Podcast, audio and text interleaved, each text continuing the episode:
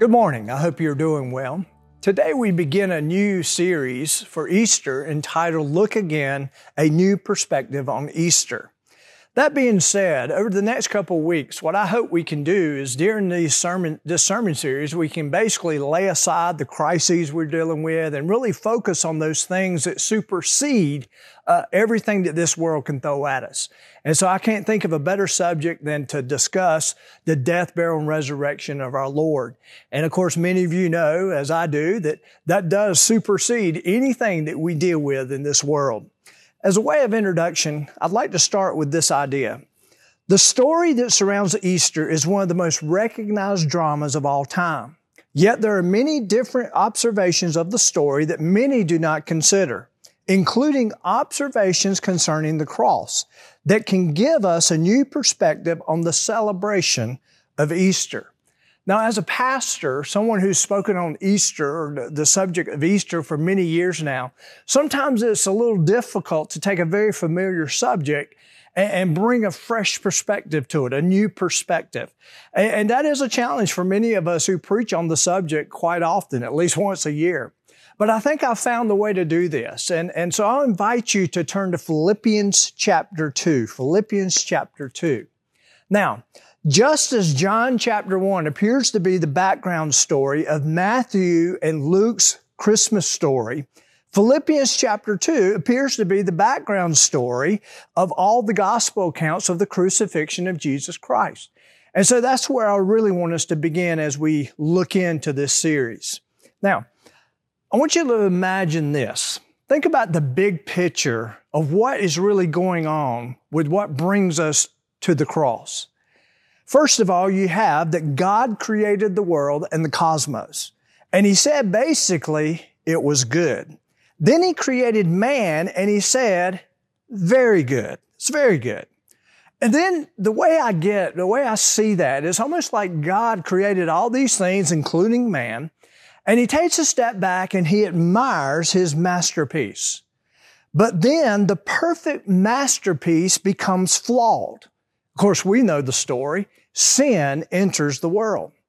What was perfect became damaged. And from his perspective, it could only be restored by the artist himself. And that's where we pick up the story in Philippians chapter 2. So that being said, let me say this. The first thing I want to look at is this idea that we find in scripture of the equality of Jesus. The equality of Jesus. Philippians chapter 2 makes it very clear that Jesus is deity. He is God himself. All that God is, Jesus was and is and evermore shall be. We find this, of course, in Philippians 2. Look at verse 5. It says, Let this mind be in you, which was also in Christ Jesus, who being in the form of God. Look at that phrase, being in the form of God. It literally means his inner nature is deity while he took on the appearance as a man. Notice it does not say he became God or deity. He existed prior to the coming here to earth, the whole Christmas narrative. And so we know that Jesus, when we talk about his beginning, he, he predates everything. There is no beginning. There is no ending with Jesus, just as God. And so he's basically saying that deity basically enters into the world as a man. And then the second thing we can pull from this is that he is equal with God. Now, this does not mean that Jesus was God-like, but God-same. Look at verse 6 again. He says, who being in the form of God did not consider robbery to be equal with God. Now, this thought highly offended the religious people of Jesus' day. They, they would, they basically declared that Jesus was speaking blasphemy when he said things like, I and my Father are one. And basically what he was saying is basically saying, when you see the Father, you see me. And when you see me, you see the Father. He was equating himself as God himself. And so he's basically saying that Jesus is saying in these passages offended the religious crowd that he and God were the same. Now, that leads us to this next point that we find here in Philippians chapter 2. We see the emptying of Jesus. Now, An all powerful and sovereign God cannot be humbled, but can humble himself. If you look at uh, the, the word humiliation in the dictionary, one of the definitions basically means forced embarrassment, which seems to carry the idea of being humbled forcibly. But that word can also mean for one to lower themselves. And that's exactly what Jesus did. He left heaven and came to the earth to handle our greatest need. He came to restore the masterpiece that God originally began when He created this world. And He came to restore that masterpiece, that, that perfection here on earth through what will become His crucifixion. Now, verse 7 tells us how and why Jesus emptied himself. Look at verse 7. He says, But but made himself, this is Jesus, but made himself of no reputation, taking the form of a bondservant and coming in the likeness of men. It literally means he became one of us. He became a man to identify with imperfect, fallen, sinful humanity. Now, he became a man. Yet, he was still God. In John chapter 1, we read this. In the beginning was the Word, and the Word was with God, and the Word was God. And the Word became flesh. That's Jesus. And He dwelt among us. And we beheld His glory. The glory is the only begotten of the, of the Father, full of grace and truth. Basically, what this is telling us is that Jesus was the God man. It meant that he got hungry, yet he was the bread of life. He got thirsty, and yet he was the living water. It, it, when you think about it, it kind of blows our mind that deity can take the form of human flesh. And that's what he did. He wrapped himself in flesh. Again, what was the purpose? To restore us into the likeness of his, of, of who God is in his son. And so we read in verse seven, look what it says, but made himself of no reputation it literally means, some of your translations will say this, that he emptied himself. The point is that Jesus humbled himself and became a man on our behalf. It's the idea that the sinless reached out to the sinner, which leads us to the next point. Probably one of the most fascinating points we find in scripture. That the God man, Jesus, came to serve man. Think about it. As deity, Jesus is worthy to be served. Yet, he became not just a man, but a servant of man. Look at verse 7 again. But made himself of no reputation. He emptied himself. Some believe of his, uh, of some of his deity, his ability as deity. And then it says, taking the form of a bondservant. It's the whole idea of he's, he's sold out to, to serving man at that time and his, uh, when he appeared here in the world. Now, the way this is written, it is in what is called the active voice, which means he was not forced to do this. He chose to do this. It was not done to him or it would be written in the passive voice. So what this means is that Jesus intentionally came to this world to serve man by providing for his greatest need, his greatest need, and that being salvation. Next, he identified with man. And that's really the key to everything we're talking about this morning. From the baptism to this message to the communion that will come later. It's that whole idea of identification. But notice what we're about to figure out or find here in, in Philippians is that he first came to identify with us. So look at verse 7, the latter part. It says, "In coming in the likeness of men and being found in an appearance as a man. It's the whole idea of identification. Now, these words used in the proper context means that Jesus identified with man in the likeness of appearance, but not in his sinfulness. Now, here's where good theology begins. Jesus was not born in sin as we are. Neither did he acquire a sin nature as Adam did. If he did, he could not have died or be a perfect sacrifice for our sins. That's, that was what God was after. There had to be the perfect sacrifice. He was that. That's the reason he came. So Jesus not only identified with man in man's likeness or appearance, he also identified with man and man's greatest need by the fact that he came as Savior. He was the one that was coming to restore the masterpiece, the masterpiece. Next, we find that he died for man. And the first thing we see that in, in his crucifixion is his humility. Look at verse 8. It says, And being found in appearance as a man, he humbled himself. This seems to imply that in God's economy, the payment for sin must be the sacrifice and death of a man. And in this case, it was the God man. Now, to complete this thought, where we have two natures, flesh and spirit, it's important to note that Jesus had two natures, one that was divine and one that was human. These verses seem to imply that the forgiveness of man could have only been made possible by a God man. And that's what Jesus was. So, the emptying that we find that he, he emptied himself led to the humility, which led to the obedience. Look at verse 8 again. And being found in his appearance as a man, he humbled himself and became obedient to the point of death to the point of death. Jesus surrendered to the plan of his Father. What was necessary? What was necessary to provide our salvation? To restore the masterpiece for those who trusting Him and that, for that salvation. What we find here is Jesus was obedient to that, to that cause, to what God desired. So the emptying led to the humility, which led to the obedience, which then led to the cross. Look at the latter part of verse 8. It says, even the death of the cross. His humility, his obedience led him to the cross.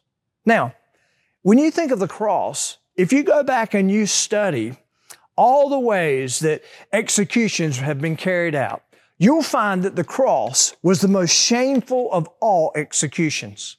Literally, you would have a person hanging on a cross, vulnerable, many times beaten in so many different ways, just as Christ was, and in his nakedness, the vulnerability of that person and we find it there. So when you think about it, from heaven, deity comes as a man to lowly earth, to the depths of execution on the cross to become a sinless sacrifice for man.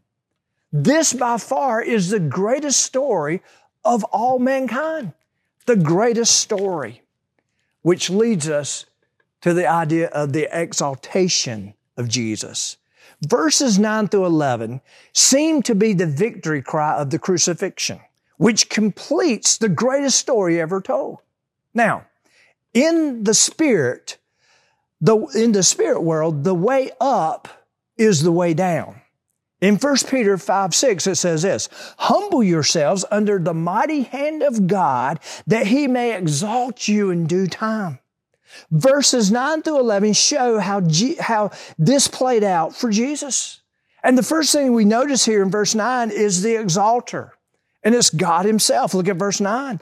Therefore, God has also highly exalted Him, Jesus. He exalted Him for the humility, for the obedience, for the, the taking on the cross, for being the perfect sacrifice for us. But from that, the exalta- exaltation of Christ involves both the resurrection and the fact that Jesus is now seated at the right hand of the Father who is in heaven. The right hand of the Father implies honor and authority, which leads us to that. He's not only, he's not only at the right hand, but he's also in a place of authority. And from that authority comes his name. Now, in most all ancient cultures, the name of someone meant something. A, a name could show purpose, promise, or position. We find that in Scripture. Uh, the name Daniel in Hebrew means God is my judge. Uh, the name Ruth in Hebrew means companion. But by far the greatest is this. Jesus' name in Hebrew means Savior. the, the, the one that came to take care of our greatest need. Look at what it says in verse 9 again. Therefore, God has also highly exalted him and given him the name which is above every name. Look at that phrase again above every name. It literally means there is not another name you can give another that means more than this name. It supersedes any other name. There's no other name that even comes close, but it does not end here. The Bible also says in Acts chapter 4 verse 12, nor is there any, nor is there salvation in any other, in any other name except Jesus, for which, for there is no under, no other name under heaven given among men by which we must be saved. It's the only name that brings our salvation. It's the only name that brings perfection back to the masterpiece that we read in the early parts of the Bible. So, this name is one of honor and authority.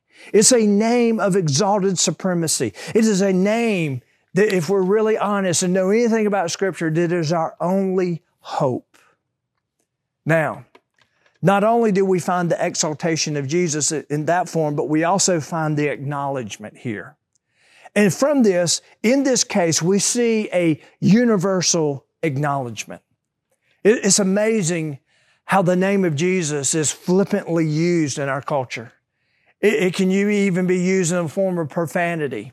It can be used in so many different ways. And it's amazing how we take the, the most honored name that the world's ever heard and we make a mockery out of, it, out of it sometimes. And yet, here's what we find about that name. Look at verse 10.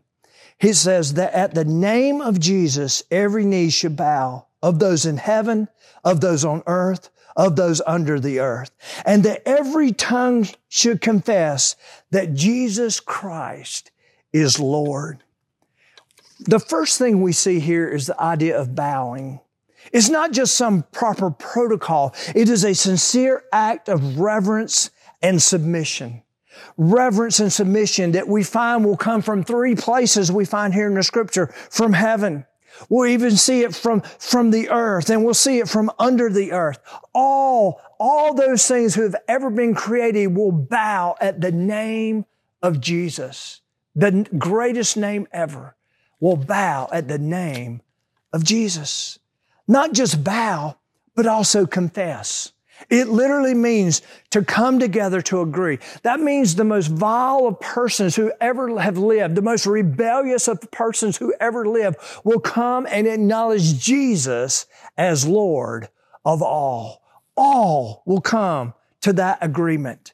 Now, for those who are saved, He is our Savior. He is our worship. He is our Lord. For the unsaved, He is all powerful. He is sovereign. He's their judge. He is Lord. For all groups, it will be an admission to His absolute sovereignty, His absolute authority, His absolute rule. When will this happen? Many would say, and probably would agree with how I feel about it, it's at the great white throne judgment. When all will acknowledge Him for who he truly is. Next, we see the purpose of all this. And it's found in the latter part of verse 11. It says, and that every tongue should confess that Jesus Christ is Lord, where? To the glory of God the Father. You see, this is a picture of what brings and will bring joy to the heart of God. That all of creation will properly acknowledge who Jesus is and what he has done on our behalf. Lastly, we're going to look at the example of Jesus. In verse 5, if you were to go back, it's interesting, I've kind of flipped the order here, but I think it's important for us to do that. If you look at verse 5 again, it says this Let this mind be in you, which was also in Christ Jesus. You see, what he's getting ready to do is set up basically what Christ had done. He's basically saying, what I'm getting ready to tell you, what we've already discussed, let that mind be in you. And guess what? It's also presented as a command. So here in this text, Jesus is modeling the heart that it takes to identify with Him in the salvation He provides. So as I close this sermon, this message, I want you to think about this. Maybe this different and possibly for you, this new perspective on the Easter story has shown you the humility Jesus encountered for your salvation.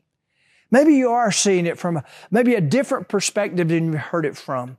I know we haven't talked about the beatings and the suffering that Jesus took on on the cross. Really what we're doing is we're looking at something behind the scenes of what we find in the gospel accounts. But maybe for you, something's clicked during this message. Maybe the Holy Spirit speaking to your heart about this. And really it comes to this question. What is keeping you from identifying with Jesus through His humility and His obedience? You see, the salvation Jesus offers comes by way of the humility and obedience, the very things He modeled on the cross. Think about it. Think about the humility. Think about the obedience. That's what, that is the bridge for not just Him identifying with us, but also us identifying with Him. Therefore, this sermon is all about identification and what it took for Jesus to identify with us and what it takes for us to identify with Him. The start of our identification with Him is to, is to basically look at that salvation that He provides for us and accept that salvation. It comes by way of repentance. It comes by way of surrender. It comes by way of humility and obedience that we've seen here just as Jesus provided that salvation, it's the same way we come to that salvation is through the humility and the obedience. But it does come through that identification. He came to identify with us. How do we identify with Him? We come to identify with Him through the salvation that He provides. And then from that, we can show the world that identification. The, the idea of baptism. Just like Laura and Ann and Derek and Jennifer, uh, you've seen this morning, just like they have come to identify with our Lord, what they're doing is they're publicly professing their identification in Jesus Christ. But not only there, we're going to give you an opportunity at the end of this message to also identify with Him through communion. For those who know Jesus Christ as our Lord and Savior, you have the, the ability in just a moment to identify with his death, burial, and resurrection through remembering his body and his blood that was shed for you. So, really, I want to close this by saying this. Have you come to the point of salvation that Jesus provides for you? Have you turned from your sin? Have you turned to Him by faith? I pray if you haven't that you will today. That you will just simply just cry out to God and say, you know something? I've tried it my way. It doesn't work. I'm going to come the way you told me to come. Through humility, through obedience, through repentance, I'm coming to you. Would you pray with me? Father, we just come to you now. We just thank you for your many blessings. We thank you for, for the story, the behind the scenes story that we found here in your word this morning, Father, in Philippians chapter 2. We thank you that, that Lord, we have, we, we have someone who left heaven, uh, that came to a fallen world, that, that was once a masterpiece. And, and Lord, through that salvation, through Him helping us as, as mankind to be restored back to you, that, that we can once again be that masterpiece. Father, I just pray, Lord, that if there's someone that's out there that's hearing this message that's never prayed to receive you as their Lord and Savior, I pray today would be the day they do that. And Father, we do thank you for the way that you came to this world to identify with us. And you also give us the ability to identify with you. And we thank you for it. We thank you for what you've done. In Jesus' name, amen. You know, as we think about communion this morning, this is not just some mere thing that mere man came up with. This is a God appointed, God ordained thing. This opportunity that we have, this special and unique way we have to identify with Christ. You know, as we talked about this morning in Philippians 2, this idea of Jesus humbling himself, emptying himself so that he could identify with us. Because of that, we have the privilege to identify with Christ not only in through communion, through his death, but also through his resurrection, through baptism. And so this morning, uh, we're about to take communion, and it's pretty cool to think about. Uh, Christian read this just a minute ago in 1 Corinthians 11 uh, about communion. I want to read something else here in 1 Corinthians 11. In verse 23, it says, For I, Paul, received from the Lord what I also passed on to you. Now, think about this. This is pretty cool. That communion is something that has been passed down from generation and generation of believers, all the way from the last night before Christ was crucified till now. This is something that we've had the privilege to do for all of these generations, over 2,000 years. You know, to say, uh, we, we, we have some things we need to say about communion. That communion, uh, first of all, is not a, about a certain type of drink and a certain type of wafer. You know, I think sometimes we kind of get in that mindset that it has to be this kind of drink and this kind of food, and that's that's not what the focus is on, right? Uh, this morning, it's funny. I have animal crackers and some apple juice that I found over at Mother's Morning Out. Uh, that's just sitting there. It's not really about the type of food. Remember, this is a symbol, an outward expression of an inward reality. Communion is also not about a certain place. A lot of times, most of us have probably done almost all of our communions right here in this building, right here in the worship center or in a church. And the truth of the matter is, it's not really about a place. In fact, you there in your home this morning are probably doing communion more like the first century church did communion than it, we would be doing it if we did it here. That's pretty crazy to think about. That all over uh, the first century, all over the world, those first century believers, they weren't in some big mega church. They were in their homes, breaking bread and remembering the sacrifice of Christ. And so communion is not about a special type of food, it's not about a special place that we do it. No, it's this idea that we have to identify with Christ. And, and, and Paul tells us this that this is really what communion's about here in verse 23 of 1 Corinthians 11. That the Lord Jesus, on the night he was betrayed, took bread. And when he had given thanks, he broke it and said, This is my body, which is for you. Do this in remembrance of me. Let's now take a moment and remember his sacrifice.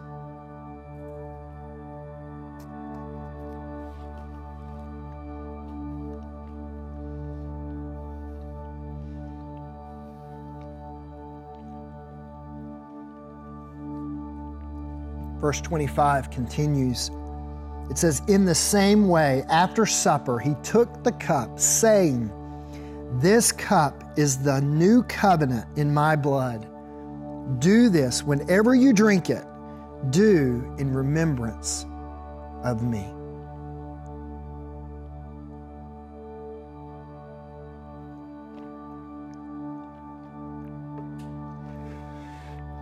Verse 26 continues. In the words of Jesus, he says, For whenever you eat this bread and drink this cup, whenever you identify with me in this special way, you proclaim the Lord's death until He comes. This is the privilege that we've had to take this morning. So, if you would, go ahead and bow your heads and close your eyes. Let's just take a moment to just thank God for His sacrifice this morning. Heavenly Father, we just thank you, Lord. We thank you, God, that we've had this privilege today to identify with you, to watch and celebrate people identify with you through resurrection, through baptism, Father. But Lord, we also get to identify with you through your death, Lord. We get to celebrate your death and the beauty of your death, Lord. And the real reason for celebration is that your death was only temporary. God, we thank you for that, Lord. We thank you that it was a temporary situation. And so, Father, this morning we come to you in our homes, in our places uh, with our families, Father, and we thank you for your sacrifice. We thank you for you coming to earth, emptying yourself, and identifying with us. Father, thank you for the privilege we have to identify with you. So, Lord, help us to remember this. Help us to, to have this moment to thank you and worship you. And Father, we thank you for the privilege we have to follow and serve you, Jesus. You are worthy and you are our King. And Father, you have done it all on our behalf. Jesus, thank you for your love and your sacrifice. In your name we pray. Amen.